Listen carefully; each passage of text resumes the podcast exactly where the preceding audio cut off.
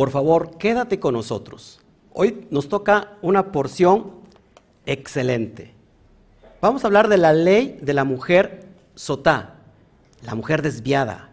Vamos a hablar de la ley del nazir, del nazario, que única y exclusivamente vienen en esta sección de la Torá, de la Biblia. Pero por si fuera poco, vamos a hablar de mantras mágicos.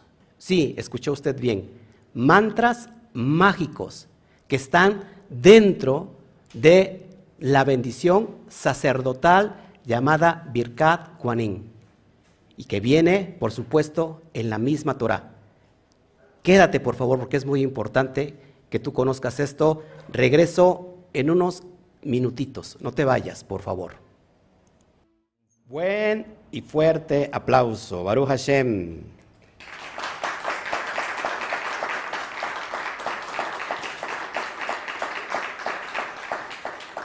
Bendito sea el Eterno por todo lo que Él sigue haciendo y seguirá haciendo. Bueno, hoy tenemos un tema impresionante.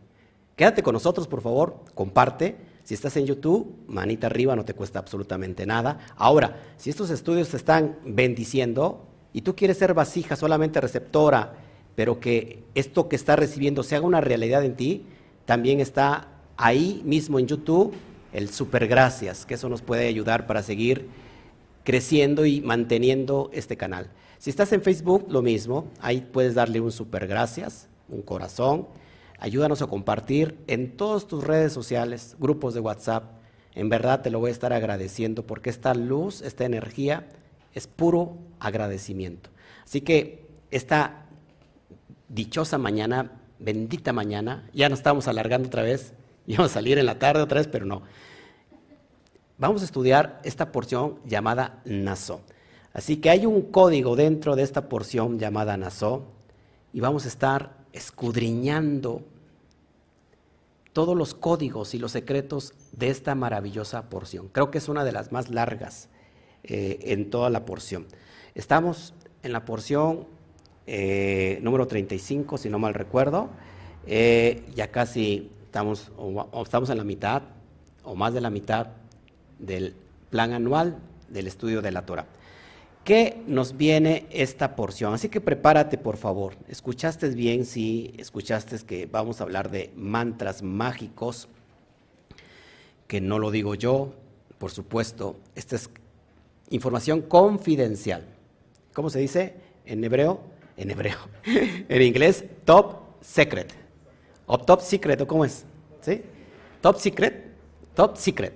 Es decir, secreto, información altamente codificada. No lo digo yo, por supuesto, esto viene desde el medievo, más atrás, información con los cabalísticas, con los cabalistas eh, místicos de la época, muy profundos, que sacaron cosas impresionantes de algo que conocemos todos como la bendición arónica, la bendición sacerdotal, ¿se acuerdan? ¿Se acuerdan? Que ahorita vamos a hablar de esto. Eh, conocida en hebreo como la Birkat Aquanim o la Birkat Aquanim, eh, la bendición sacerdotal, y vamos a ver todos estos códigos que están dentro de, eh, yo lo hablé hace un año en esta porción, hoy solamente como referencia lo, diré y hablaré sobre experiencias místicas personales para que usted se pueda ayudar en esta dimensión de elevación. Por cierto, esta porción llamada Naso significa eh, puede traducirse como elevar. Eh, lo primero que elevamos en la porción pasada se trató de elevar también. Esta nos habla de elevación, porque la naso se llama elevar. Y la porción que sigue, la 36, es beja loteja. Beja loteja significa también cuando hagas elevar. Así que esta porción, que por cierto estamos saliendo de la energía de qué, a ver si se acuerda, ¿De qué energía poderosa estamos saliendo? De Shavuot, de la entrega de la Torah. Y curiosamente, esta porción se, trata de elevar y la que sigue también habla de elevación.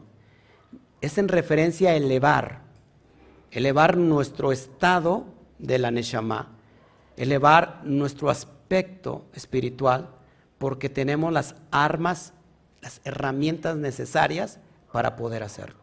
No es, repito, no es coincidencia que esta porción hable de elevación, después de haber salido de Shavuot. Así que vamos a, a meternos de lleno y vamos a ir estudiando estos secretos cabalistas muy poderosos.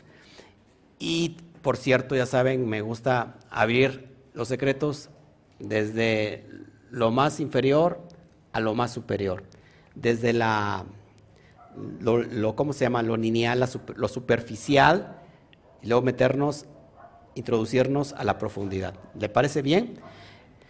Bueno, ya estábamos platicando con toda la comunidad acá física y ya surgieron muchas preguntas y dudas. Eso es excelente porque me gusta traerlos eh, a esta dimensión. Así que quédate, por favor, vamos a abrir secretos poderosos. Bueno, si, quieren, si tienen alguna pregunta, con gusto, ya después yo estaré contestándoles. ¿Ok? En el chat mientras los saludo. Gracias por estar con nosotros. Bueno, vamos a meternos de lleno. Para allá, 35 Nazón. Eh, estamos en la sección de los secretos del Zohar. Acuérdense que no es para todos. Eh, es decir, la energía es para todos, pero hay gente que todavía choca muy fuerte con sus, eh, su propia ideología. Acuérdense que estamos en el mundo del caos, en el mundo de la dualidad. El, propósito de la dualidad es ir a la unidad. Si nosotros conocemos ese plan y sabemos cómo hacerlo, créanme que vamos a tener éxito en la vida porque el éxito de la vida se halla eh, en la unidad, implementar, implementándolo, perdón, en la dimensión de la dualidad. ¿Ok? Perfecto. Eh, la lectura que nos convoca hoy es desde capítulo 4 de Bamidbar, o números. ¿Se acuerdan cómo se llama Bamidbar? ¿Cómo se traduce Bamidbar? En el desierto. Midbar, desierto. Bamidbar en el desierto. El desierto tiene que ver con el aspecto, ¿se acuerdan del alma? ¿En qué nivel del alma? ¿Eh? ¿No? ¿Eh? No. Ruach. Ruach. ¿Qué encontramos en el nivel, en el nivel del alma Ruach, llamado Ruach? Las emociones.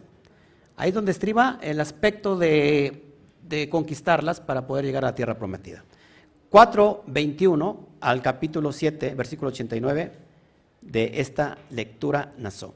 Como les decía al principio, esta porción es la única que nos habla de cosas muy raras. Por ejemplo, la Torah de la mujer sotá. La ley de la mujer. Sotá se, se, traduce como desviada, la mujer desviada. Eh, ¿Se acuerdan que cuando venía celos del hombre, la llevaba a su mujer delante del, del Cohen, a Gadol, y le hacían tomar agua amarga, le echaban ahí tierra de lo que estaba. Y, es increíble si esa persona se esponjaba y moría, si era culpable. Y si no, pues tenía, podía procrear un hijo, esa, esa bendición. Pero vamos a entenderlo en el nivel del alma, ¿qué significa eso? Hablamos también de la, de la Torah del Nazir, del Nazario, es decir, aquel que hacía un voto delante de Shen y se dejaba, tenía que dejarse crecer el pelo, no se lo podía cortar, no tomaba vino, no, tocaba, no se impurificaba con lo inmundo.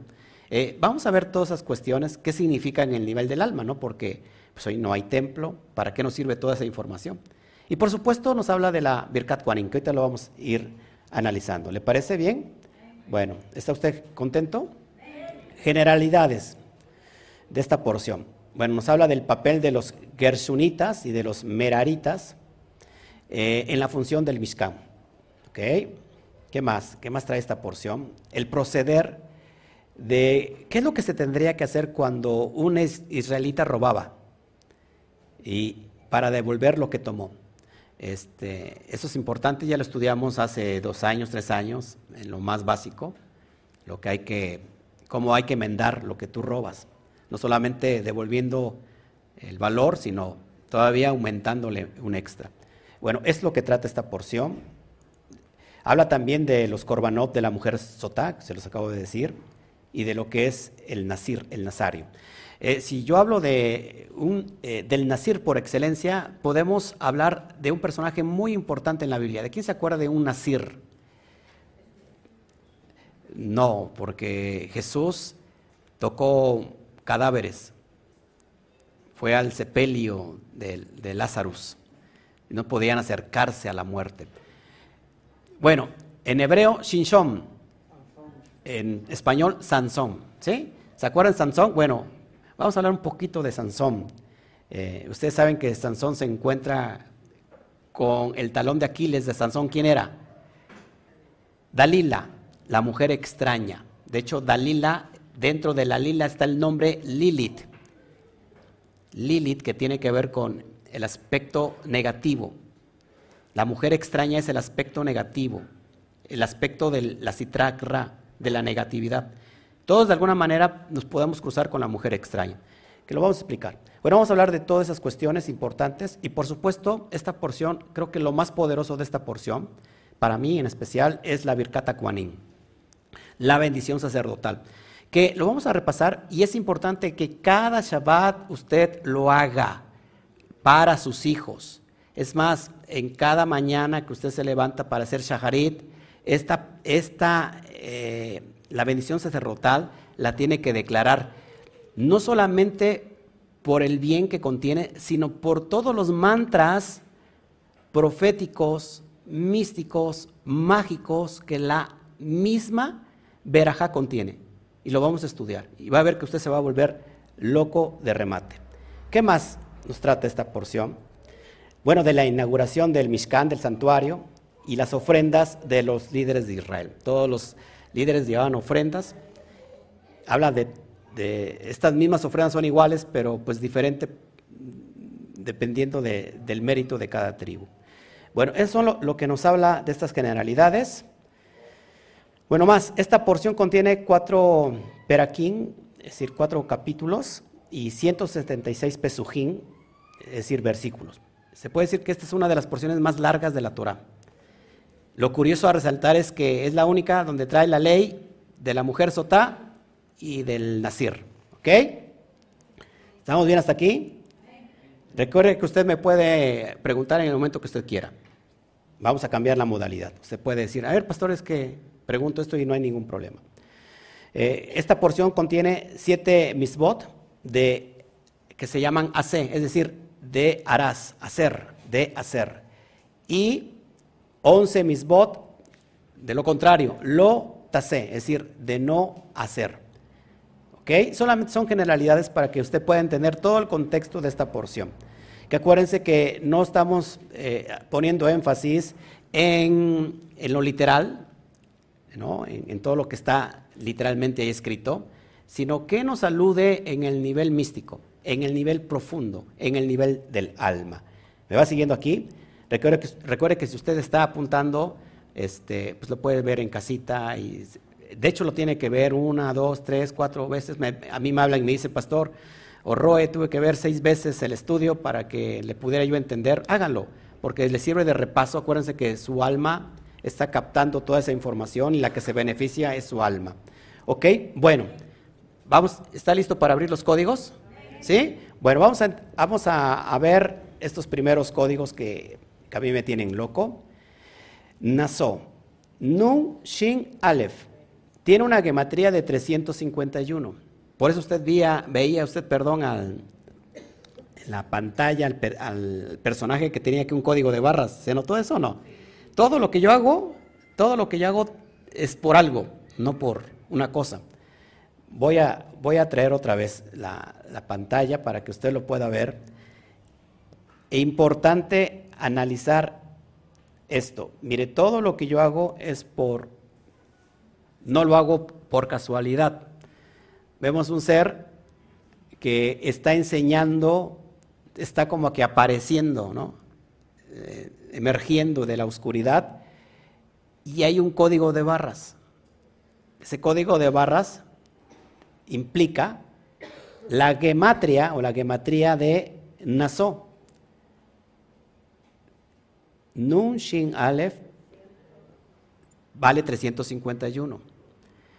La, la gematria de 3, 5, 1, la suma me da igual a 9. Tenemos códigos muy elevados. ¿Me va siguiendo aquí? Así que ya desde ya vamos a empezar a abrir estos benditos códigos, Baruch Hashem. ¿Ok? ¿Está listo? Bueno. Naso, como les acabo de comentar, tiene una gematría de 351. ¿Y luego qué? ¿Por qué es importante hacer referencia en los números? Porque los números toman un papel relevante en la creación del universo. De hecho, todo está formado por números. La creación fue formada por bloques de construcción. Estos bloques de construcción no son otras cosas que las los 22 bloques. ¿Cuáles son los 22 bloques de construcción del universo? Las 22 letras hebreas. 22 letras hebreas que en sí cada letra tiene un valor y esa letra se vuelve también un número. No todo es al azar, todo tiene un porqué y un para qué. Hace un rato llegaba una hermana en un taxi número 69, 96. Y luego mi papá traía un, taxi con el número 96. Llegamos casi igual, ella llegó primero. Y digo, no, eso no es coincidencia, hay algo ahí, ¿no? hay una similitud. Nada en esta vida es coincidencia, nada en esta vida es accidental, nada en esta vida es casualidad, sino es causal. ¿Ok? ¿Por qué es importante mirar los números? Porque los números nos enseñan cosas bien profundas que no alcanzamos a ver con nuestros ojos físicos.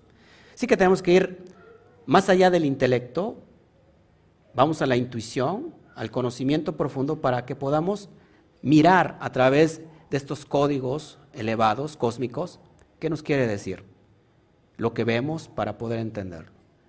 Naso tiene una gematría de 351 por mi culpa, por mi culpa, por mi grande culpa. Es lo que está diciendo Alberto, por mi culpa, por mi culpa, por mi grande culpa. Ya no te culpes, Alberto. Bueno,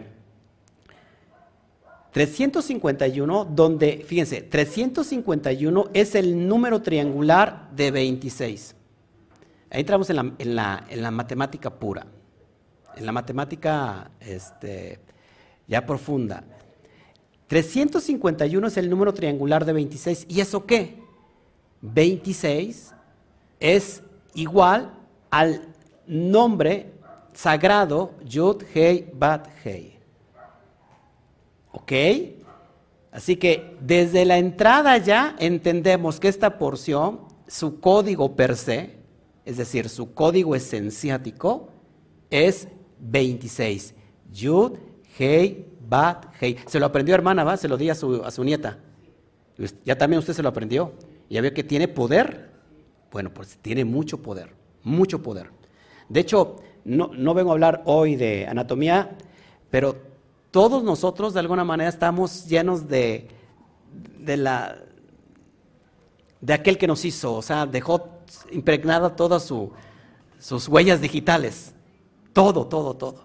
26 huesos en los pies, referente al Yud Kei Bat 27 huesos en las manos.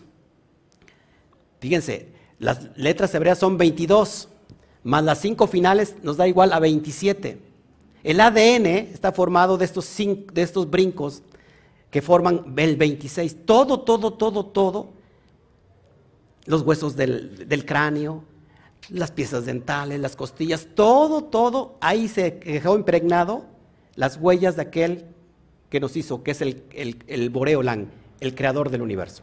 No vengo a hablar de eso, pero para que entiendas que todo tiene que ver con el 26. Cuando yo hablo de 26, Estoy hablando de Yud Bat Cuando hablo de Yud Bat estoy hablando de toda la unificación del árbol de la vida. Acuérdense que Yud Hei nos habla de el mundo superior, que es Keter Hotmai y cuando yo hablo de Bat y Hei, es conectar el, mundo, el, mundo de abajo, es decir, eh, la Sefirot eh, de las emociones, que es Seirampin, y Malhut, que es esta dimensión. Es decir, cuando yo hablo el concepto de Yud, Hei, Bat, Hei, estoy hablando de la unificación completo y total del árbol de la vida. Y con eso eliminamos el árbol de la muerte. ¿Me va siguiendo? Así que es muy importante que vayamos entendiendo todos estos conceptos. Quizás lo vuelvo un poquito loco, pero creo que es necesario. ¿ok? Entonces encontramos el nombre, sagrado, Yud, Hei, Bat, Hei. Lo que sigue, quiero, esto no lo iba yo a platicar públicamente, pero creo que es necesario ya ir hablando de cosas serias, de ir hablando de cosas para personas mayores, hablando en el sentido espiritual. Yo normalmente en las mañanas, en las, en las noches, trato de expander siempre mi memoria. De hecho, hágalo. Usted no sabe el potencial que tiene en su memoria. Usted dice, yo no se me queda absolutamente nada. Eh, todo se me olvida. No, no, no es cierto. Lo que pasa es que usted es un flojonazo de primera y no pone a practicar y ejercitar la memoria. Si usted la pone a ejercitar, a, a practicar y que se, es como un músculo, que va creciendo el músculo si hace usted ejercicio la va a expandir y se va usted a quedar maravillado de toda la información que podemos meter. Bueno, en las noches, normalmente lo que yo hago es aprenderme eh, muchas cosas y las repito constantemente para que se me haga como, como algo, como una esencia ya impregnada en mí. Estaba meditando, ni, perdón, no siquiera estaba yo meditando, sino solamente estaba yo uniendo, haciendo el jihud de Yud Hei Bat Hei con Adonai, acuérdense que cuál es el nombre de, que permea en, el campo astral. Bueno, Yud Hei Bat Hei. ¿Y cuál es el nombre de abajo? Adonai. En, en, el nombre de abajo de Dios, acuérdense que los nombres en sí son vestidos, son vestimentas, son vasijas. Dios no puede tener un nombre porque no hay nombre que lo pueda limitar, no sé si me explico. Por eso el nombre más elevado quizás podamos ir a Ein Sof, ¿no? Nada y todo. ¿Ok? Ein eh, no sé, sin fin, ¿no? Ahora, pero yo, yo estaba yo viendo un mantra para bajar dinero, para bajar economía. Ojo, que no lo estaba meditando y tampoco se lo voy a decir cuál es, porque primero tenemos que prepararnos pero se hace a través del yihud de Yud con Adonai. Entonces estábamos, estaba yo entrelazando los nombres para que lo tenga yo en mi boca y aparte se genera una energía para meditar en un nombre específico y poder bajar esta energía y que se manifieste en, en dinero en esta materia. No lo estaba meditando, repito. De repente mi mente empezó a impregnarse de eso. Y les cuento aquí a la, gente, me va, me va a tomar como loco, a lo mejor sí, que perdí tres horas o cuatro horas en la noche sin tener conciencia a dónde fui. Una, a la una y media me acosté, empecé a estudiar esto, a, a memorizarlo, y de repente me, llamó la atención un sonido de una gran máquina arriba de la casa. Eh, no sé si ustedes que están aquí en la zona del Valle de Orizaba escucharon cosas, han visto ruidos extraños en la noche. Eh, de hecho, se, han, se han, han, habido avistamientos que lo han sacado en Orizaba, han tomado fotos. De hecho, eso hay, pero no sé si hayan escuchado en la noche. Y si usted está pasando algo por este estilo, llámeme, por favor, yo lo voy a ayudar. ¿Cómo poder eh, evitar una abducción? ¿Qué, me está diciendo este pastor? ¿Está usted loco? Bueno, eso es real. Si tú lo quieres creer eh, o no, es asunto tuyo. Pero si tú estás pasando por esto, háblame, por favor, te voy a ayudar. ¿Cómo hacerlo desde el punto de vista espiritual? Eh, yo ya tuve una experiencia muy fea, por cierto pero es una experiencia que me llevó a otra dimensión. Ahora, cuando estaba yo meditando, me di una vuelta, dos, tres, recuerdo, para poder dormir, y cuando sucede eso, eran ya las cinco de la mañana. Yo no sé todo ese tiempo dónde, dónde se quedó. Y escuché, escuché porque anteriormente, antes de que tuviera yo, ¿qué será esa visitación? Hace unos años, fue algo terrible, empecé a escuchar esos ruidos. Pero, eh, curiosamente, Yud Hei, que vale 26, y Adonai, que vale 65, cuando los uno, me da el valor de 91. Medité inmediatamente, empecé a orar sobre el Salmo 91, que es, de hecho es un salmo de protección, 91, imagínense. Esa cosa se fue, ya después me quedé muy tranquilo, pero sí me, me dio mucha curiosidad que solamente, ojo, solamente de memorizar la trenza, el yihud de los nombres divinos, ni siquiera meditar. ¿Cómo fue posible que si esa meditación es para bajar el mundo de arriba y traerlo abajo, ¿cómo es posible que solamente mentalmente se pudiera crear estas ondas expansivas de comunicación o esta energía electromagnética y lo de arriba lo pudiera entender como un llamado? Y que se manifestara. Por eso creo que a partir de este momento, de todo lo que vamos a abrir y que vamos a estar escudriñando, debe tener mucha, pero mucha responsabilidad de aquel que lo escucha. Quiero que lo tome con mucho, eh, con mucho respeto, con mucho temor, temor y temblor. No estoy loco. Y quizás para algunos estoy, estoy muy loco y les platicaba yo anteriormente que hoy estamos estudiando evidencia, eh, sabiduría, de que en tiempos atrás les llamaban locos, ¿no? Por ejemplo, Simón Bar Isaac Luria, eh, el propio Jesús, eh, y todos los aquellos que revolucionarios que pensaron, que se atrevieron a pensar diferente a toda una manada, los miraron como locos en su tiempo y que hoy es sabiduría y es ciencia y que hoy estamos estudiando esto. Así que de la locura puede venir una gran sabiduría. Así que míralo con respeto y vamos a seguir abriendo estos códigos, ¿les parece? Acuérdense que si hay preguntas, usted lo puede, me lo puede hacer llegar en este momento. Lógico, físicamente. Bueno, hablando sobre el nombre de elevado, Yud Kei, acuérdense que Yud Kei cuando yo digo, cuando ya diga esto, a mucha gente le va a parecer una locura y una blasfemia. Yud es un canal. Es un canal donde baja energía divina. ¿Ok? Yud es un algoritmo. ¿Mm? Para que no se duerma usted. ¿Por qué, ¿Por qué, baja la vista cuando lo veo ver? Lo volteo a ver. Pues, está pensando, yo creo, ¿no? Bueno, seguimos si quiere o no quiere. Vamos a hablar del primer aspecto, la mujer sotá. ¿Qué es la mujer sotá? Se puede traducir como la mujer desviada, la mujer que se desvía.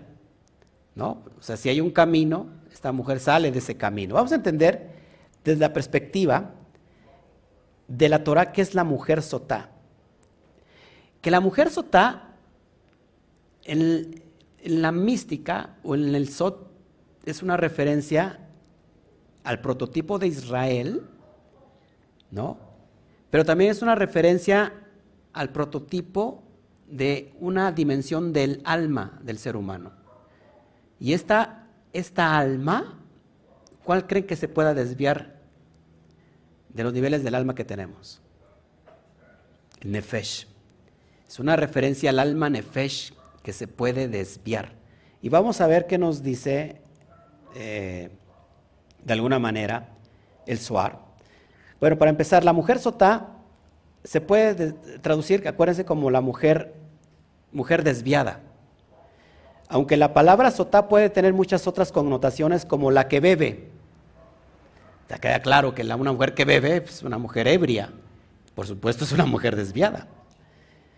Se da cuenta que ¿Por qué, ¿Por qué cree que haya más hombres alcohólicos que mujeres?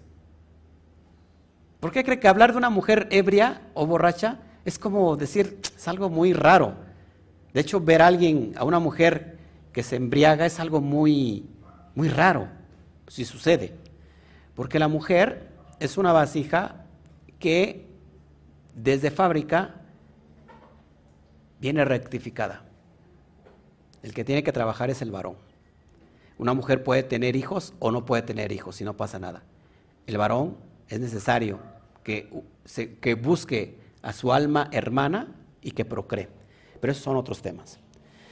Ok, la mujer sota es una mujer que presumiblemente estuvo con otro hombre.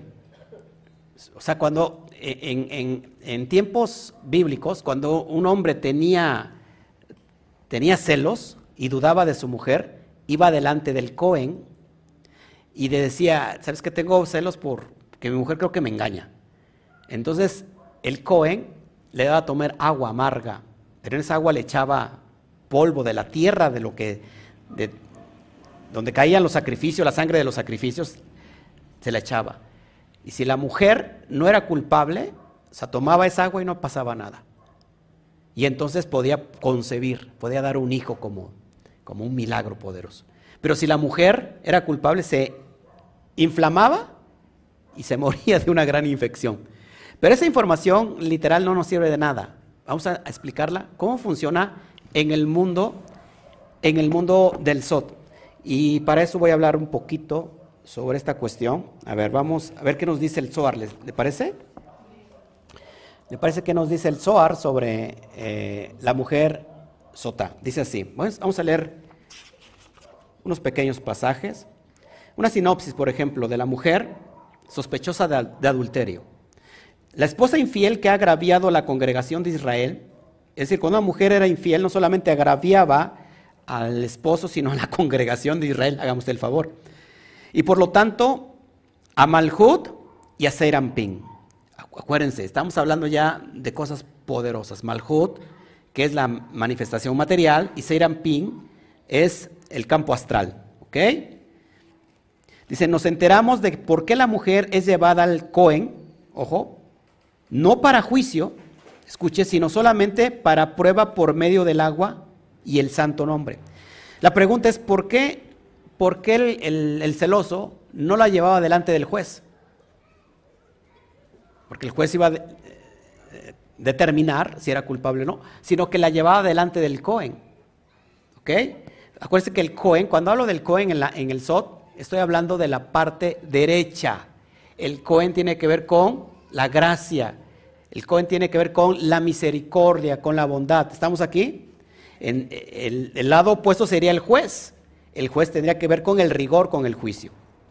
Ok. Eh, Rab Shimon habla de cómo Dios trajo al pueblo a las aguas de Mará para probarlos. De hecho, porque es, la mujer sota es referencia al, al prototipo de Israel, porque ¿A dónde es llevado Israel después de, sacarlo de su exilio egipcio? A las aguas amargas de Mará. fíjese cómo se conecta con toda esta enseñanza que es poderosa, que a mí me encanta. Bueno, vamos a ver si la mujer de un hombre se desvía, que dice en el texto de Bamibar 5.12, es decir, es una esposa sospechosa de adulterio. Vamos a ver qué más nos dice el bendito Zohar Kadosh. Dice el, versículo 69, y dice, del polvo del piso del tabernáculo, como lo vemos en Madibar 5.17, pregunta, ¿cuál es, el, ese, ¿cuál es el rol de ese polvo? Acuérdense que a la mujer se le daba del polvo que estaba en el piso, imagínate, los sacrificios, la sangre caía, el agua, imagínate cómo estaba ese polvo, ¿no? O sea, la sangre, acuérdate que la sangre tiene que ver con muerte.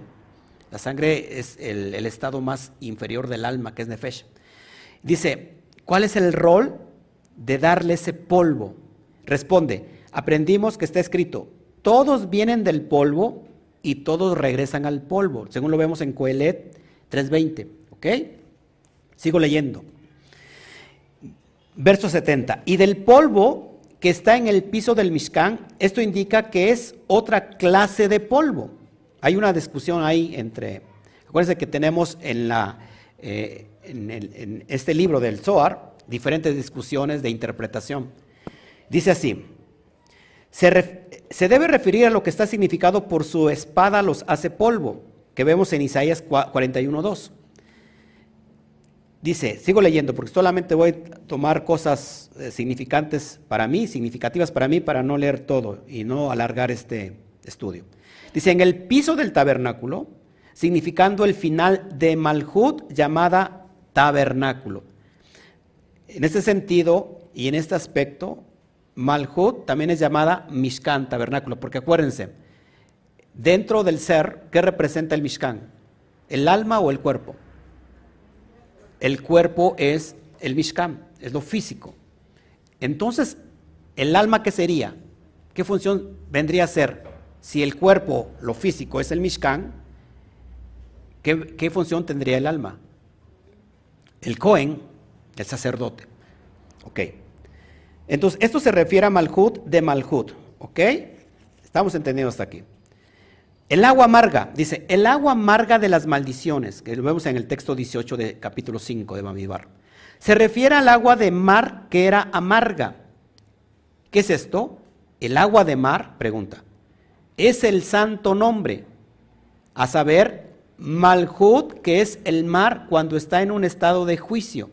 En este momento es llamada el agua amarga de las maldiciones. Ahorita lo explico. Esta agua, lo que dice el Zohar, que la impurifica la, serpiente. La serpiente, para que me vayan entendiendo, es la citragra, el lado negativo. Esta, serpiente como que ensucia esta agua, esta agua de mar de la que está hablando. Ven y ve, verso 73. Si la esposa fue absuelta, esta agua entró en ella y se volvió dulce. Es decir, la, la amargura se volvió dulce.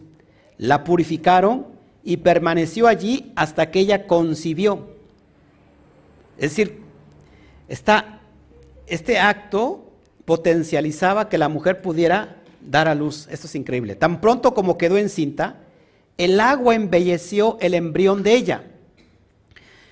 Si ella resultaría en un hijo, dice, perdón, tan pronto como quedó encinta, el agua embelleció el embrión dentro de ella, lo cual resultaría un hijo hermoso y puro, completamente perfeccionado. Estamos hablando de un sádic.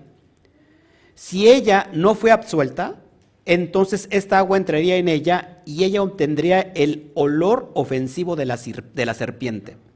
Y esta agua se convertiría en una serpiente dentro de ella el daño que ella causó la afectó. Esto es, se hinche tu vientre y tus muslos se sequen. Lo vemos en Bamidbar 5:21. ¿Qué nos está diciendo, amados? Que, que, cuando la, que cuando hay un estado de culpabilidad, en el sentido médico, cuando una persona se siente culpable de algo, es darle entrada a la serpiente de la citragra. Porque la culpabilidad te llega a un estado de nivel de estrés que cualquier enfermedad te hace cautiva, hace cautiva a la persona. Sea varón o sea hembra, cualquier persona en sí que esté pasando un estado de culpabilidad es como una atracción a la serpiente del otro lado, del lado negativo. Lo que la cábala le llama como la ley de la atracción. Si usted tiene temor, si usted es negativo, lo que usted está jalando constantemente es negatividad al estado puro. Es decir, está jalando la serpiente de la citra agra. Y esa serpiente ensucia el agua y lo que está dentro de ese ser, acuérdense que quedar embarazada es una, es una alusión, que nuestra alma queda embarazada de qué? De esa negatividad y esa serpiente crece. Por lo cual entonces se va a hinchar nuestro vientre, se va a secar nuestros muslos, porque hemos dado cabida a la entrada de la negatividad. ¿Me va siguiendo aquí? Es en el sentido de nivel SOT. Ok, ¿qué más dice sobre la mujer sota? Y bueno, y, vemos ahora también que lo vamos a hablar posteriormente, el Nasir, que vendría siendo el prototipo del Mashiach. Entonces tenemos aquí dos dimensiones, dos dimensiones. El alma, que es Israel en el sentido Nefesh, y el alma elevada que es la Neshama. La Neshama, que es el prototipo del Mesías. ¿Me va siguiendo aquí? Ponga mucha atención, por favor, porque estamos hablando de cosas muy, muy, muy potentes y poderosas. Como se los dice el Zohar, Israel fue probado por agua amarga. ¿En dónde? En Mara, en Mara, por su fidelidad. Si Israel como la mujer fue probada. Si era fiel, era probada por agua amarga. Si era fiel, ¿qué, pasaba? Producía un hijo. Y si no era, y si, y si era infiel, ¿qué pasaba? Se moría. ¿Ok? Así Israel. Israel, no solamente una, una vez que fue sacada del exilio de Egipto, fue llevada a probarla al agua amarga.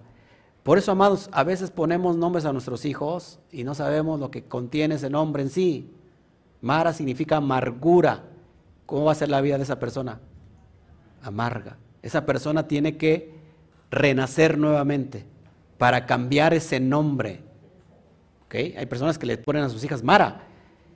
¿Y cómo es la vida de la persona? Mara, amarga. ¿Ok? Fíjense todas esas similitudes, conexiones, ¿no? Con el pueblo de Israel, pero también con el pueblo del alma. Es decir, que cuando el alma también sale de la esclavitud del cuerpo, esta alma tiene que ser probada. También tiene que ser probada por la amargura. Y ahí, es decir, vemos de si somos realmente, estamos hechos de, ¿cómo se puede decir? De, de buena madera para soportar el desierto.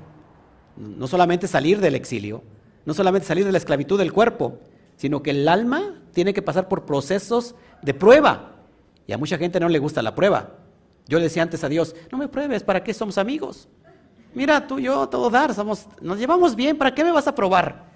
Ahora, si tú me pruebas, decía esto, fíjese, si tú me pruebas, pues ya no somos amigos. O sea, y no tiene caso seguir una relación tú y yo. Por eso nuestra relación es de amor, ¿no? Es, de, es tener una relación de pacto. Pero si tú me pruebas es que no confías en mí. Y así como que ya no jalo contigo. No me pruebes, mira, yo no te voy a fallar, yo ya decidí seguirte y dar toda mi vida. ¿Y qué crees?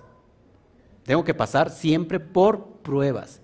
Porque ¿qué pasa? La, la, prueba te hace fuerte, la prueba te va certificando en el mundo dimensional divino, la prueba te va rectificando, la prueba te va puliendo para que puedas soportar lo grandioso que puede venir a tu vida. Es decir, tú no puedes llegar a la tierra prometida si primero no te vuelves un hombrecito o no te vuelves una mujercita.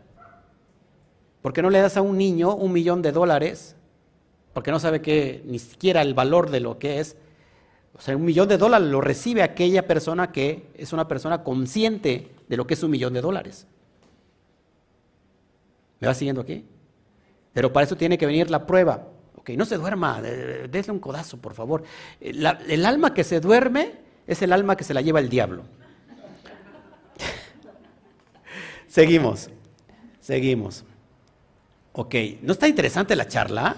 Pues entonces, ¿para qué se duerme? Si ella era encontrada fiel, podría concebir, ya lo vimos. Así Israel cuando fue probado, una vez que fue probada, acuérdense, primero se encontró infiel. En la noche de matrimonio salió a escondidas y se fue a meter a la tienda de su amante. Metióse, violóse y todo lo que termina en no sé. Y era la noche de bodas. ¿Cuándo pasó eso? En Shavuot.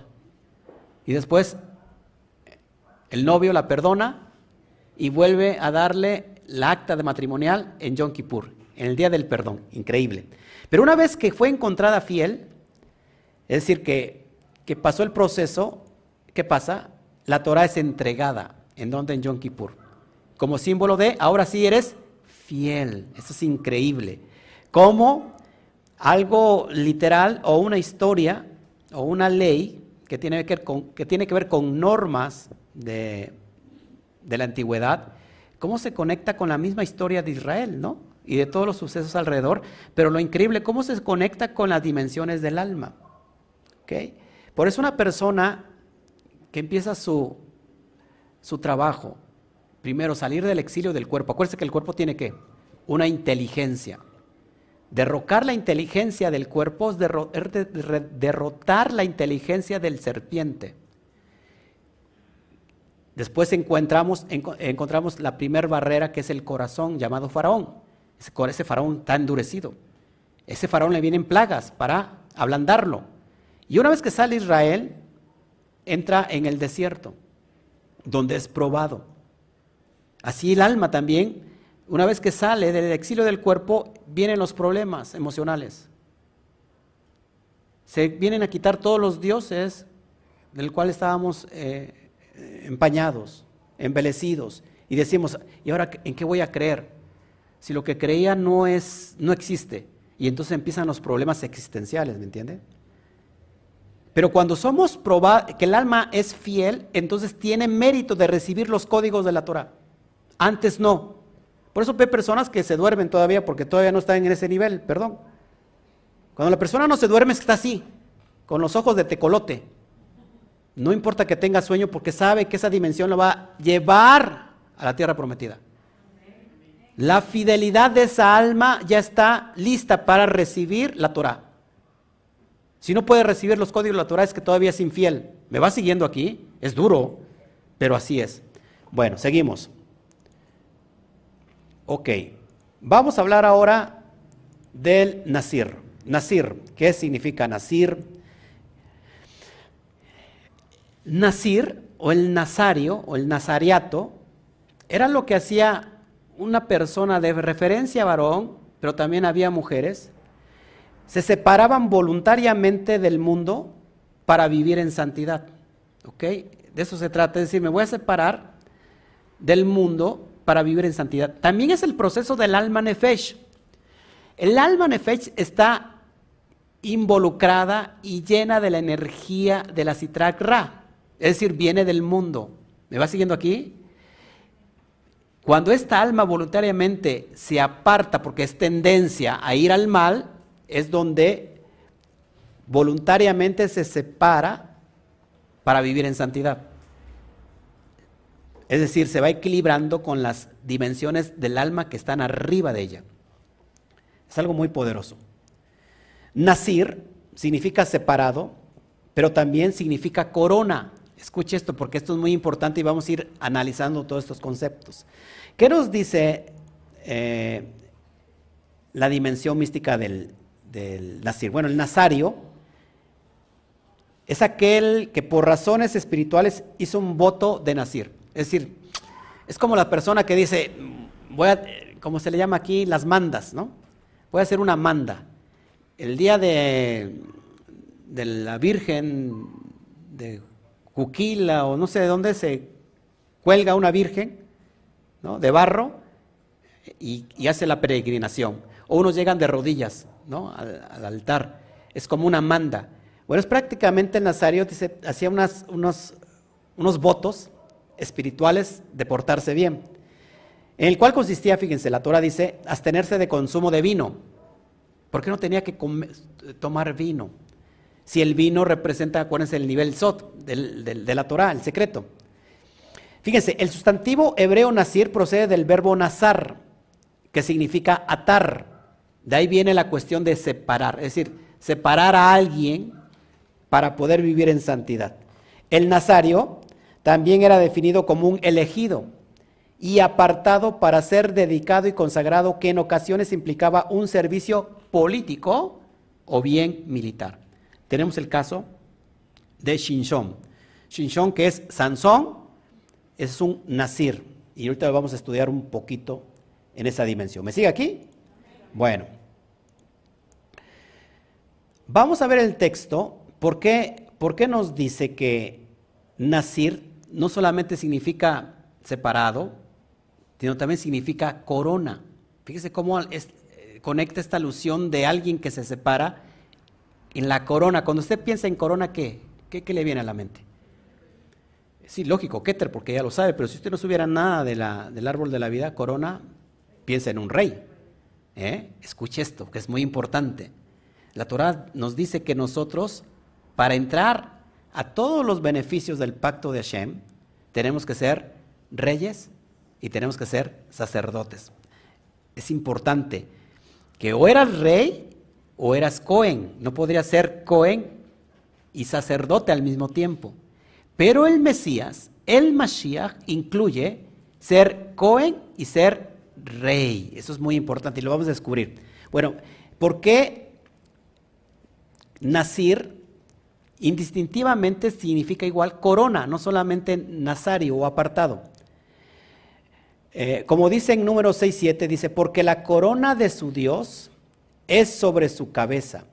En hebreo es ki neser, eloaf al rosho. Y ahí vemos la palabra que estoy subrayando en amarillo o en dorado, nasir, que se puede eh, pronunciar aquí como Neser, pero es exactamente las mismas letras, Nun, Zain y Reish, que vamos a tener un examen de letras hebreas. ¿Ok? Vamos a, ver todo este significado profundo y cómo, cómo se conecta esto con la mística. También lo vemos en Éxodo 29, 6, cuando dice, cuya corona está conectada con el Cohen Gadol. ¿Por qué? ¿Se acuerdan que el Cohen Gadol tenía vestimentas de gala?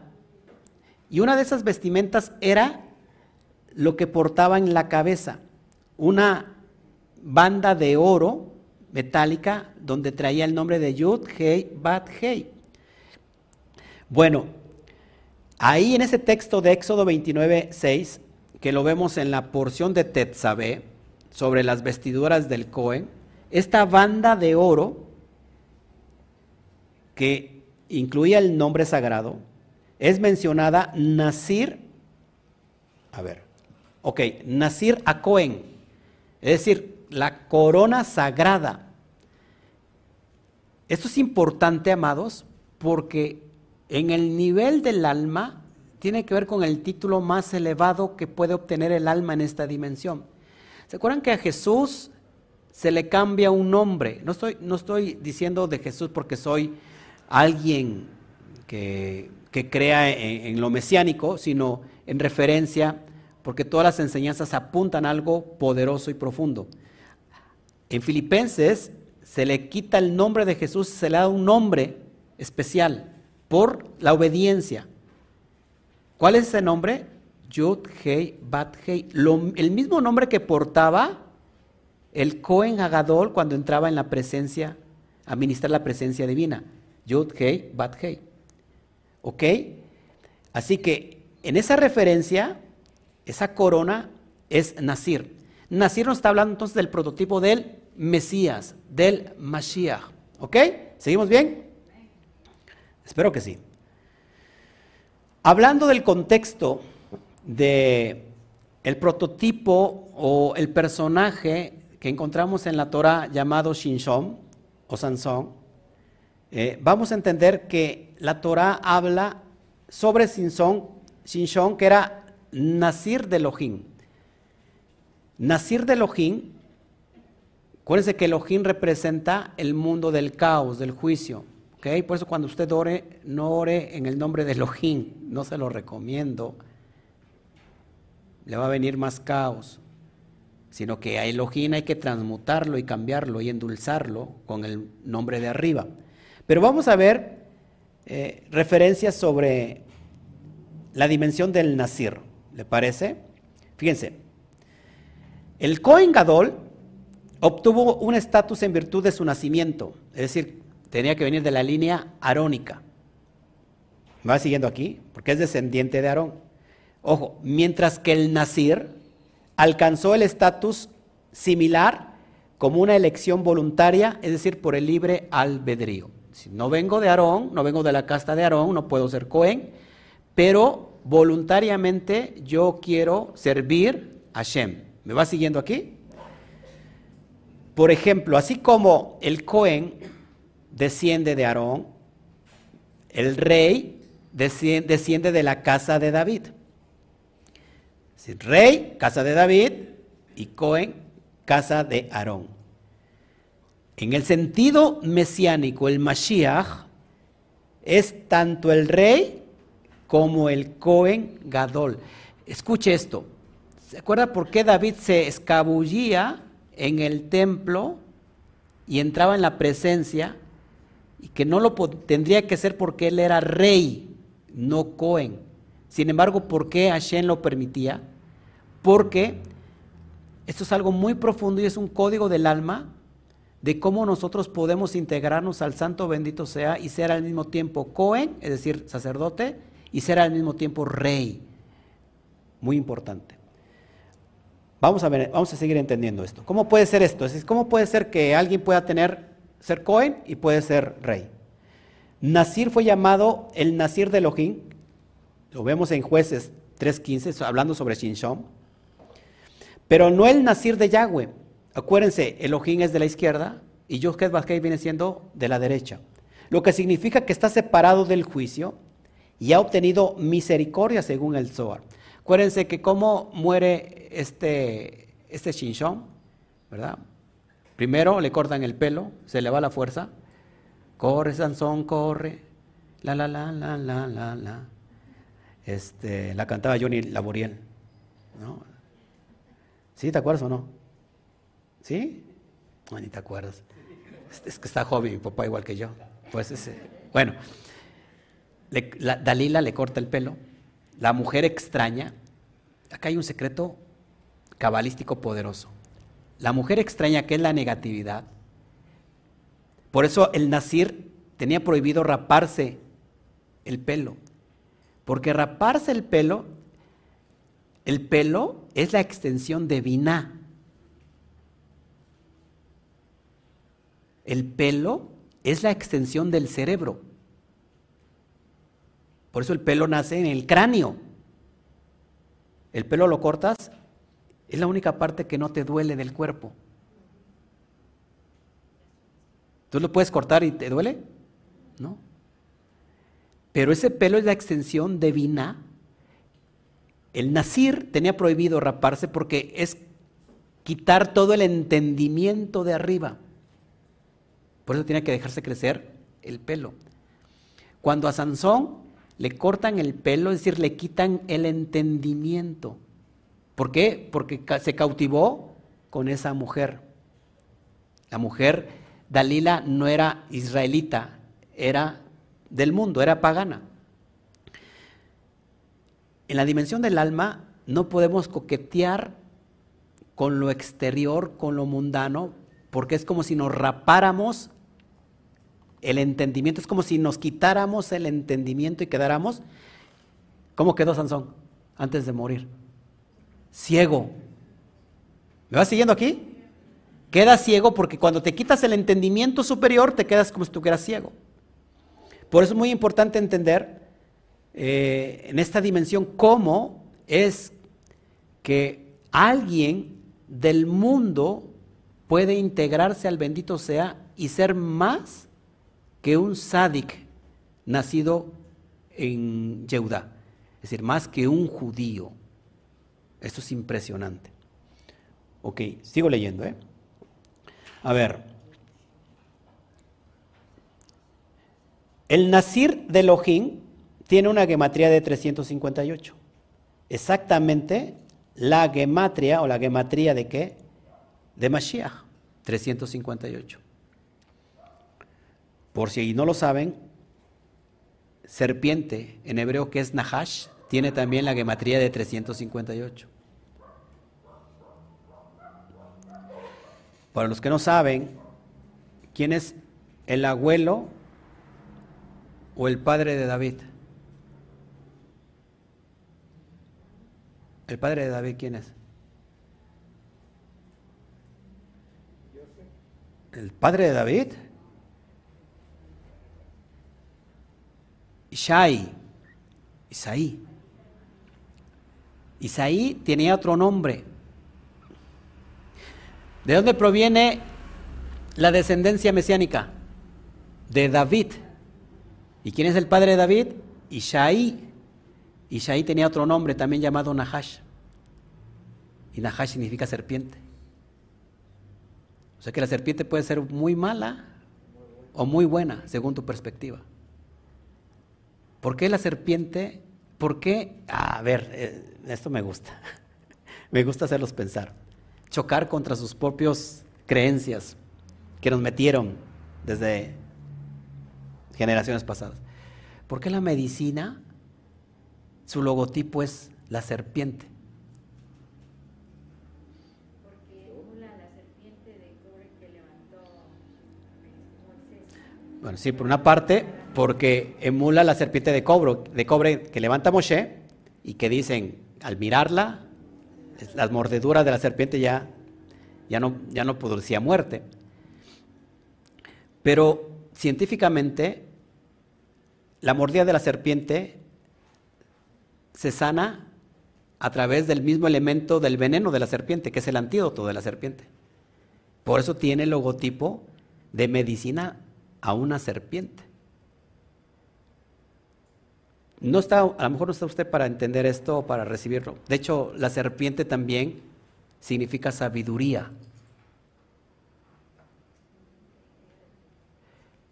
En el árbol, en, la historia de el Ganedén, la serpiente le dice a Eva, si comen de este, el fruto de este árbol, serán como Dios porque entenderán el conocimiento del bien y del mal. Así que la serpiente anuncia también sabiduría. No solamente el aspecto negativo, sino también el aspecto positivo. ¿Por qué les digo todo esto? Porque si la gematria o la gematría de Mashiach es 358, igual que Nahash, significa que entonces también el Nahash, o perdón, el Mashiach desciende de Nahash. Es increíble. Para muchos, ¿eh? Sí, por eso, la parte negativa o positiva. Para muchos, para muchos, el serpiente era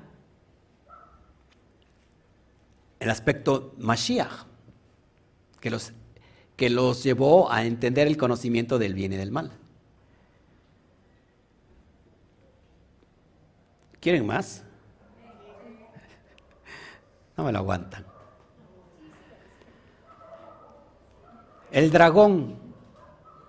¿Qué es el dragón? Es como, es como un símbolo muy negativo, ¿no? El dragón es un serpiente, es una serpiente alada. Que se eleva y tiene alas. Increíblemente. Los serafines, ¿saben qué son los serafines? Los ángeles eran, eran seres, eran serpientes aladas que estaban alrededor de, de Hashem. Para nuestra cultura, nos enseñaron que la serpiente es completamente algo negativo. ¿no? Pero puede ser algo muy negativo o puede ser algo muy positivo, dependiendo de tu perspectiva y tu nivel de entendimiento. Para los chinos es positivo el dragón. sí, para los chinos es positivo el dragón. De hecho, a ver, estoy cavilando, que no tiene nada que ver con el tema. Todas las culturas prehispánicas, ¿por qué tienen que ver con la serpiente? Y con la serpiente alada. Mensajeros de Dios, de Hashem. Pero nosotros lo vemos como algo muy malo. ¿No? Y así, nos así lo pusieron y así nos los enseñaron. Pero no nos desviemos del tema, pero vamos a seguir hablando sobre esto. ¿Eh?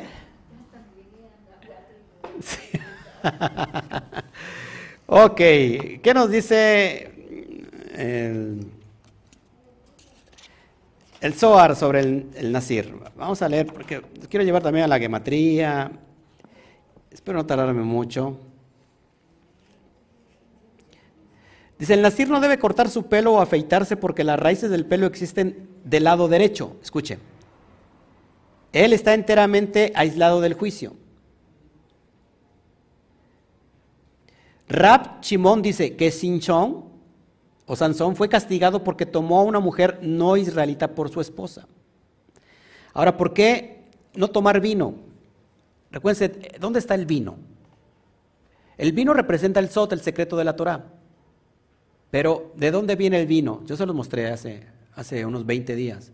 El vino está en la ima celestial. ¿Qué es la ima celestial? La vina. ¿En dónde está vina? ¿Derecha o izquierda? Izquierda. Dice así, el vino es la ima celestial mientras que la bebida fuerte es de la izquierda. Es de hecho, cuando un nasir toma, no debe tomar del vino de la izquierda, si no tiene que tomar del vino de la derecha. Se lo explico aquí. No es lo mismo el vino físico, porque si yo tomo mucho vino, ¿qué hace el vino? Saca el secreto. Si tú le das a un, un hombre, a una mujer vino y va a hablar lo que hasta lo que no. Pero este vino, que es similar al vino celestial, este, el vino celestial saca el secreto de la Torah. Pero el vino de acá abajo al hombre lo hace perder. Por eso el, el, nacir no tendría que tomar vino. ¿Ok? Ok. Dice, por ejemplo, nacir para Elohim, como lo vemos en Jueces 13.7, hablando de Sinsom, de Shinshom, él está aislado del nombre Elohim, que es la izquierda, y no nacir para Shen, que es la derecha, ya que está enteramente aislado del juicio. Porque nacir significa uno que se separa.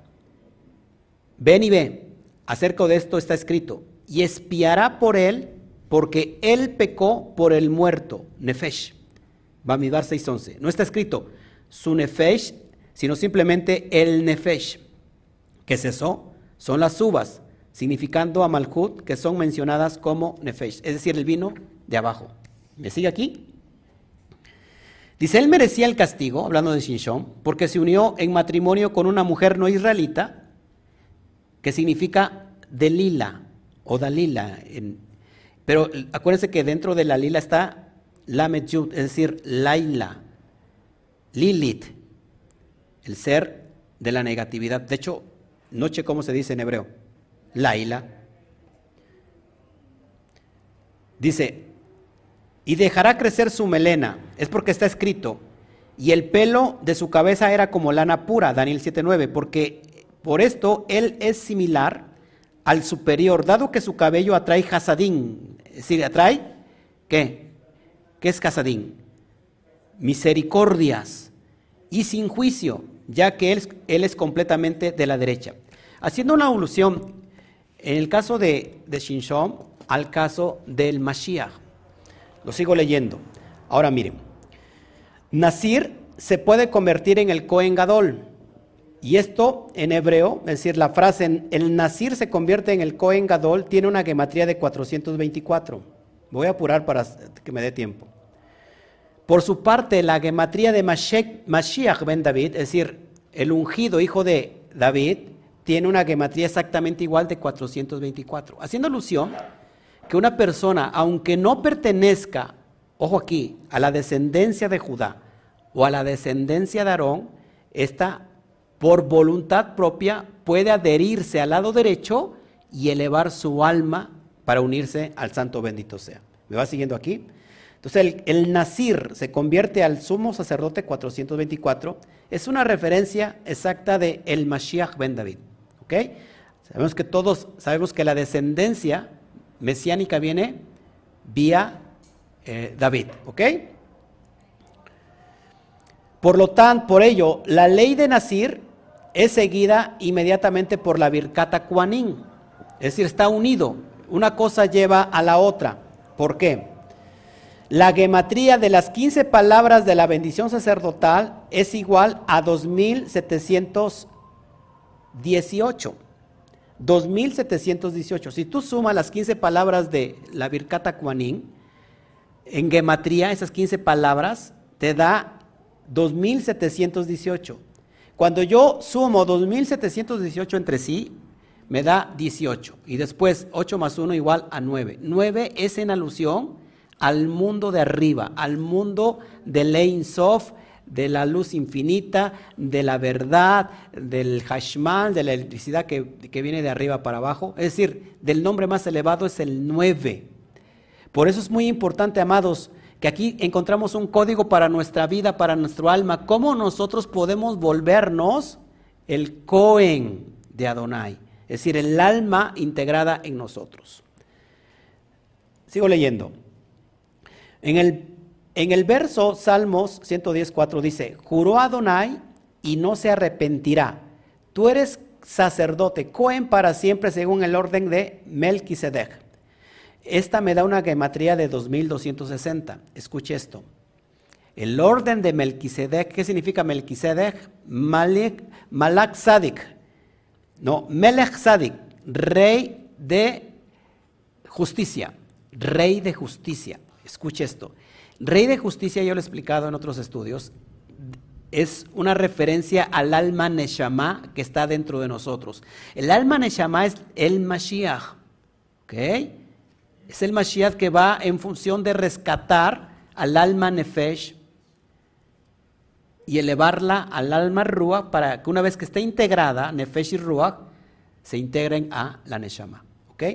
Entonces, tiene una gematría de 2260 para ir integrando todo esto. 2718, como lo vimos anteriormente, que es la, unión de, la gematría de, la bendición sacerdotal, ahorita vamos a hablar de eso, más la diferencia entre la gematría de la bendición sacerdotal y de esta parte que juró Adonai y no se arrepentirá, tú eres Cohen para siempre según el orden de Melquisedec, es, una, es igual a 458. Donde 458 es exactamente la gematría de Mashiach será rey. Esto es impresionante. Mashiach y Melech. Mashiach será rey. Te estoy enseñando cómo a través de los códigos de la gematría nuestra alma se puede beneficiar para que podamos ser reyes y sacerdotes según el orden de Melquisedec. ¿Por qué David podía introducirse al templo si no era Cohen? Porque él viene de la orden de Melquisedec. Nuestra alma viene de esa orden Melquisedec. ¿Ok? Bueno. Nacir deletreado. Es decir, ¿cómo se escribe? ¿Cómo se. la gematría Milui? Natir Nacir celebrado, deletreado, es decir, escribimos eh, la Nun, ¿cómo se escribe? Nun, por ejemplo, Bab, eh, Nun, Dalet, no, Sain, Sain Yud, Nun, Yud, Yud, eh, Bab, Dalet y Reish, Reish, Yud, Shim. Me da una gematría de 703. ¿Ok? ¿Qué hago con eso? 703 es el número triangular de 37. ¿Ok? Y resulta que 37 es la gematría de Yehida. ¿Cuál es el nivel más alto del alma, del ser? La Yehida. Repasemos. Nefesh, Ruach, Neshama, Haya y Yehida. Es decir, amados, que el nacir dentro porque es el prototipo del Mashiach, por todo lo que te acabo de demostrar, pero por si fuera poco, Nacir, el que se aparta voluntariamente para vivir en santidad, dentro de sí, la esencia es la Yehidá, el número 37. Esto es increíble. ¿eh? Así que, ¿cómo podemos nosotros suministrar y elevarnos a esa dimensión donde, por supuesto, Jesús, en el primer siglo, enseñaba esto de una manera, de una cátedra tan profunda que decía yo y el Padre uno somos, porque estaba en esa unidad de la yejidá. Yejidá viene de la palabra eh, por ejemplo, ejad que significa uno. ¿Se dan cuenta cómo a veces es difícil salir de la dualidad y entrar en esa dimensión? Es poderoso lo que te acabo de enseñar. Así que podemos nosotros ser ese nacir que, que necesita la, la humanidad. ¿Cómo puedo cambiar el mundo? Haciendo mi cambio personal. El tikkun olam, que significa cambiar el mundo, significa que lo puedo empezar a cambiar desde la perspectiva interna. Es decir, cuando yo cambio, es posible que el mundo empiece a cambiar. Esto es increíble. Y entonces se venga el tiempo de la era mesiánica. ¿Ok? Es poderoso. Lo que te acabo de enseñar es poderoso. Entonces, ese es el secreto del Mashiach. ¿Ok? Denle un fuerte aplauso, ya para entrar a...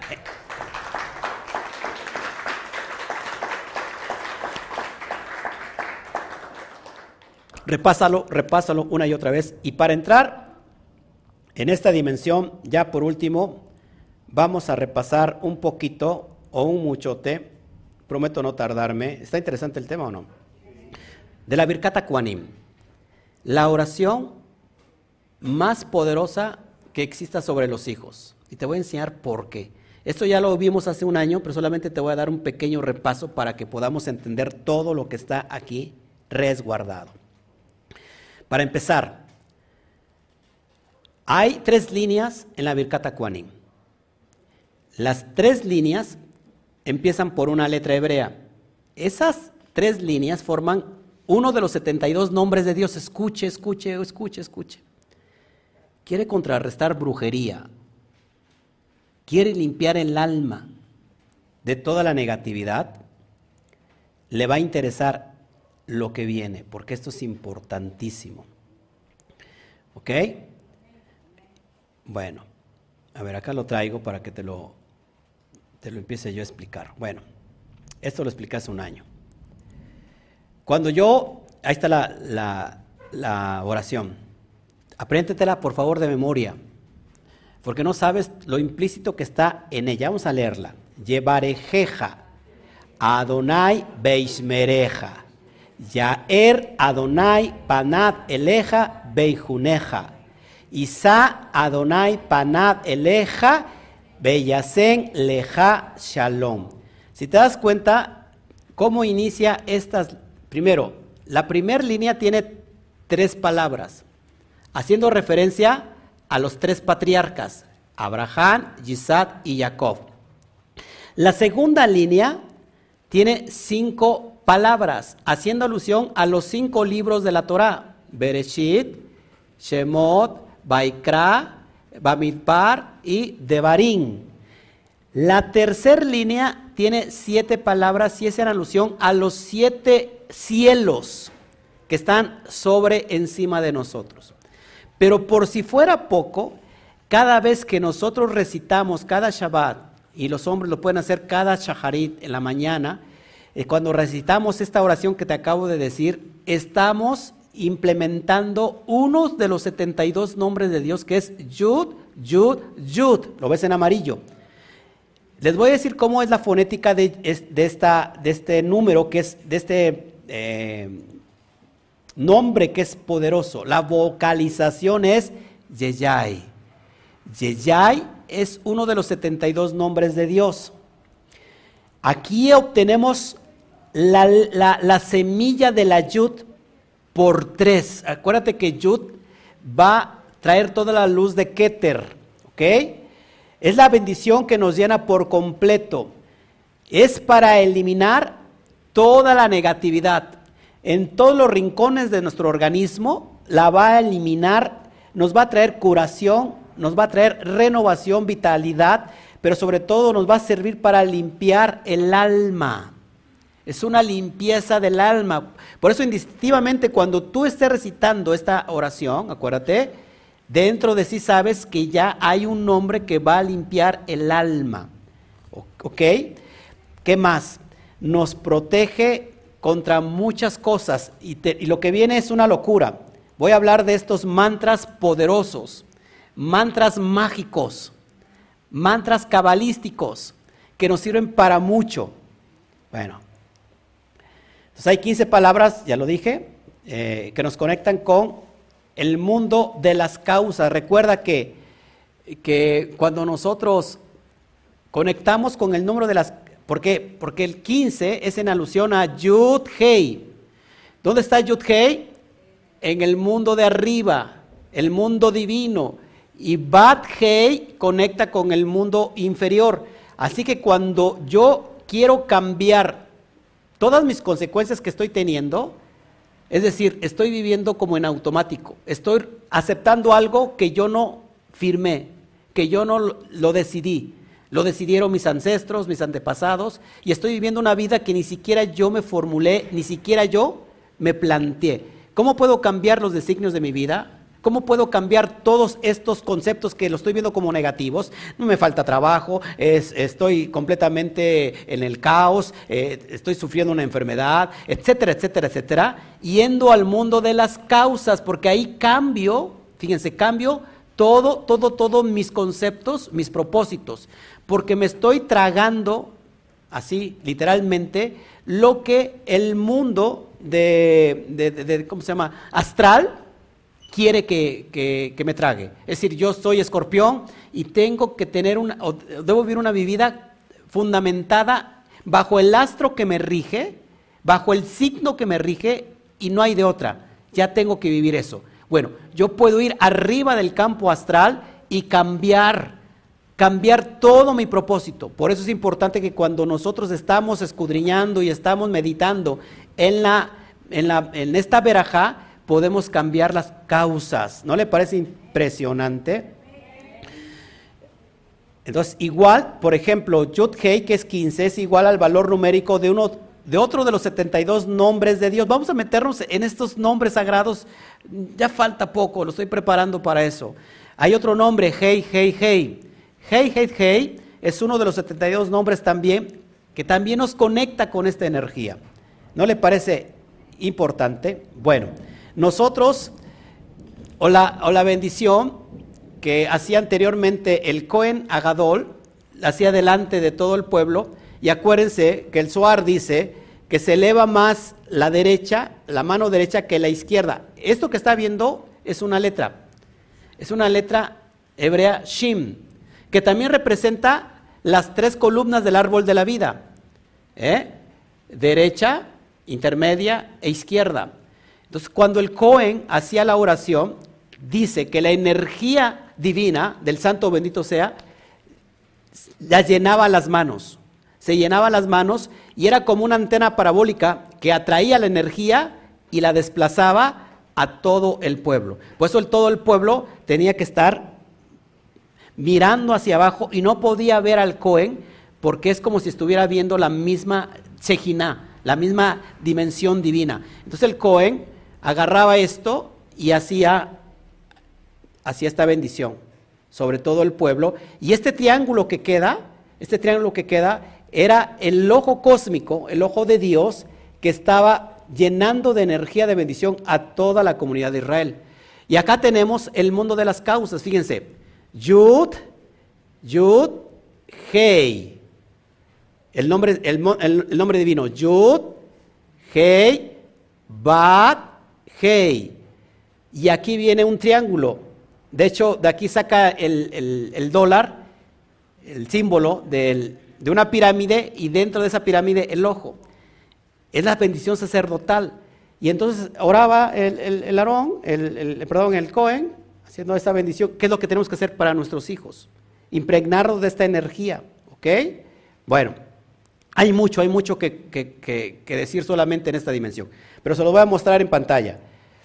Entonces, como les dije, forma una letra Shim, que a su vez son las tres eh, columnas del árbol de la vida. ¿Me sigue aquí? Y ahí viene lo importante. Shin, escuche, se deletrea Shin Yud Nun y su valor en gematria es 360. ¿Cuántas manos son? Dos. 360 por 2 nos da igual a 720. Escuche esto. Cada vez que hacemos la la oración a nuestros hijos, es la conexión de los, con los 72 nombres sagrados de Dios, escuche, elevados a la décima potencia. El 10 hace referencia a todos los beneficios del árbol de la vida. Cuando yo levanto mis manos, tengo, escuche, todo el mundo astral, todo el poder astral está en referencia de las manos. Es por eso que esta, oración tiene tanto poder de milagros, de señales, de prodigios. Nuestras manos tiene, ¿cuántos dedos? Cinco. Y cinco igual a diez. A los diez sefiró del árbol de la vida. Pero también haciendo alusión a todo el sistema planetario. ¿Quiere más? Tenemos 14 falanges en cada mano. Cuéntelo, 14 falanges. 14 y 14 igual a 28. 28 es el valor de la palabra hebrea koach. Y koach significa fuerza. Estamos integrando la fuerza cósmica divina del Santo bendito sea para nuestros hijos, para nuestra vida. Por eso es importante recitarlo en cada Shabbat, los padres sobre los hijos. Y, cada persona lo puede hacer individualmente en el día que quiera, en referencia a la mañana, en la oración de la mañana. ¿Quiere más? Y ya nos vamos a meter a los mantras cósmicos. ¿Ok? ¿Le parece? Y con eso vamos a terminar. Bueno, de hecho, tenemos 10, haciendo alusión que, por ejemplo, 10 ¿Qué le traes en, en el, en el hebreo. La Yud. La Yud se escribe Yud, Baf, Dalet, y me da una gematría de 20. 20 es en referencia a la letra Kaf. Kaf es un vientre. Ahora, 20, esto es increíble, esto es increíble. Cuando nosotros levantamos las manos, haciendo referencia a que es la Yud de Keter, creíble. 20 en hebreo se escribe Esrin. Esrin. Y Esrin tiene una gematría, híjole, de 620 que nos conecta con la misma gematría de Keter. Todo el poder y potencial que tenemos en nuestras manos. Tenemos las manos y tenemos la voz, la boca para transmitir toda esa energía. Bueno, ya voy a terminar. Las palabras iniciales y finales de las tres líneas suman en gematría 1820, te lo pongo en pantalla.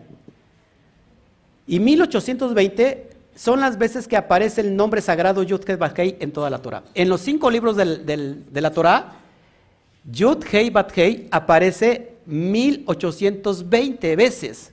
Curioso es que la Birkat Kuanin, esta bendición, cuando yo sumo la, la, primera palabra con que inicia y la final de cada línea, sumándolo me da un total de 1820. Es decir, que tenemos toda la alineación perfecta del mundo de arriba del Yud Bat en las manos cuando hacemos esta oración poderosa. ¿No le parece increíble?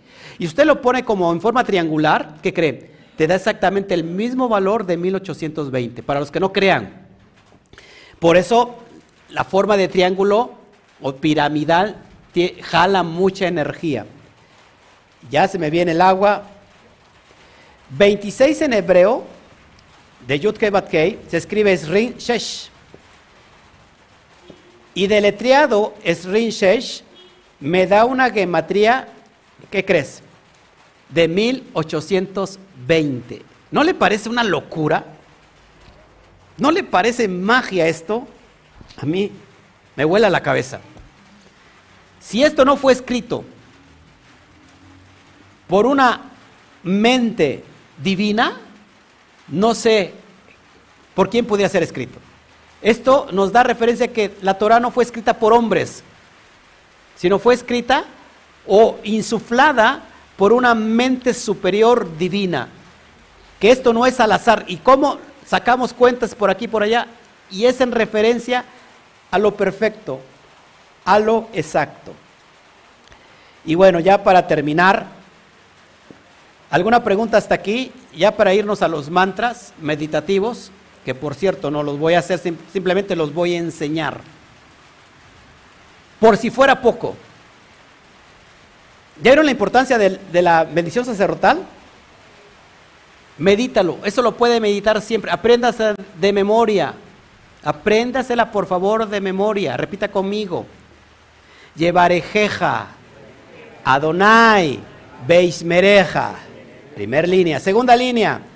Yaer Adonai. Panadeleja. Beijuneja.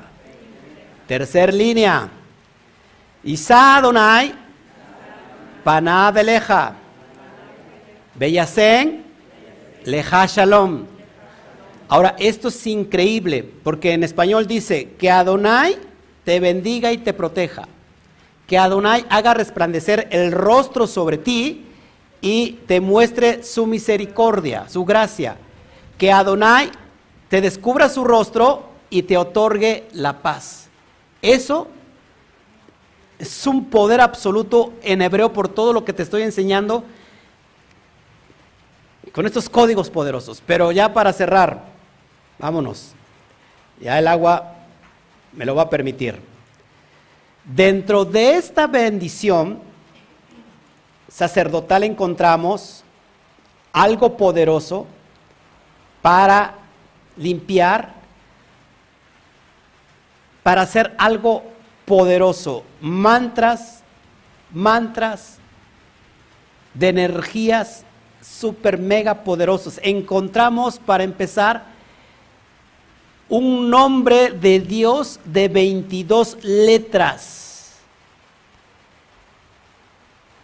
Según el Zohar, esta bendición es tan importante porque durante esta bendición los mundos superiores se armonizan, escuchan, del primero al último y la bendición desciende desde Keter hasta Malhut, denominada Ko.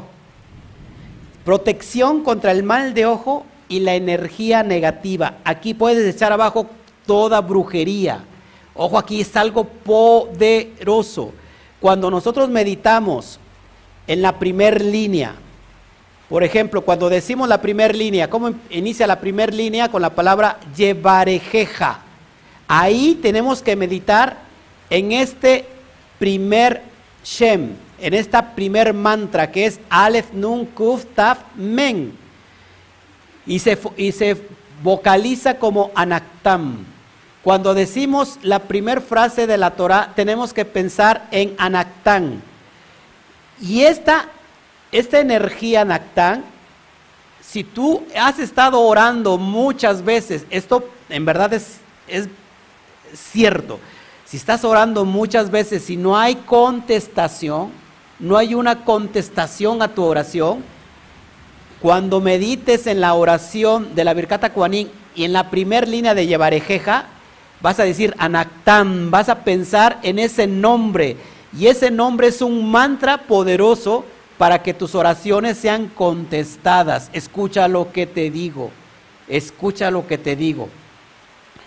La segunda línea, cuando empieza la segunda línea, Yaer Adonai Paná de Leja Cuando decimos Yaer, vas a pensar, vas a meditar, vas a visualizar Pei Nun Taf Men. Se vocaliza Pastam. Tomarlo por favor con mucha seriedad, con mucho respeto lo que estoy haciendo, porque estamos descubriendo información que está altamente codificada. De hecho, si tú quieres buscar información sobre el nombre de las 22 letras de Dios, no vas a encontrar información porque está altamente codificado. Y por algo está altamente escondido. ¿Por qué? Porque su energía te puede traer un bien, pero también te puede traer un mal cuando no sabes lo que estás haciendo. Entonces, cuando, ¿qué pasa en Pastán? Por trabajo y sustento. Aquella persona que no tiene trabajo y por supuesto no tiene sustento, cada vez que esté meditando la Birkata Kuanin en la segunda línea de Yaer, ahí vamos a visualizar Pastam. Pastam. La tercera línea y última, que es Isha, Adonai, Paná, Eleja, Beyasen, Leja, Shalom. Cuando digamos la primera línea, Isha, ahí vamos a meditar en Pei, Samek Pei, Samek Yud, Men, y se vocaliza Paspasín. ¿Qué sucede en esta dimensión de Paspasín? Protección, protección divina, protección en contra del ángel de la muerte, protección en contra de cualquier brujería, hechicería, eh, adivinación, encantamiento, echamos abajo toda esa protección. Ok.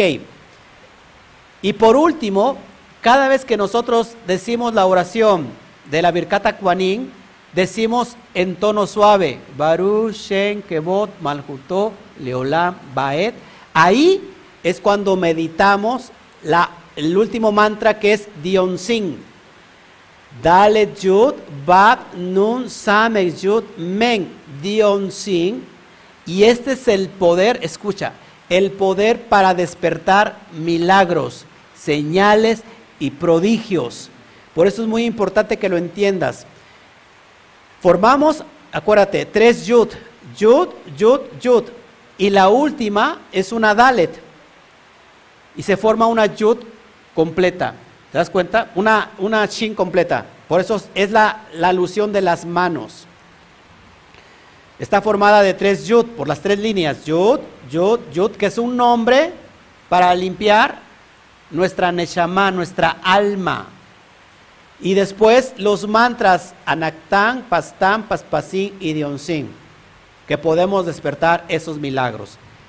Eso lo vamos a llevar a la práctica y esto se llama Cábala práctica, Cábala Masid, Cábala mágica, que después lo vamos a meditar y lo vamos a hacer una realidad haciendo estas meditaciones de estos mantras poderosos. Ojo, que son sacados de la misma Torah. ¿Ok? Pues dele un fuerte aplauso a esta dimensión de conocimiento, Baruch Hashem. Y si tiene alguna, alguna pregunta, adelante. Amén. Bueno, ayúdeme.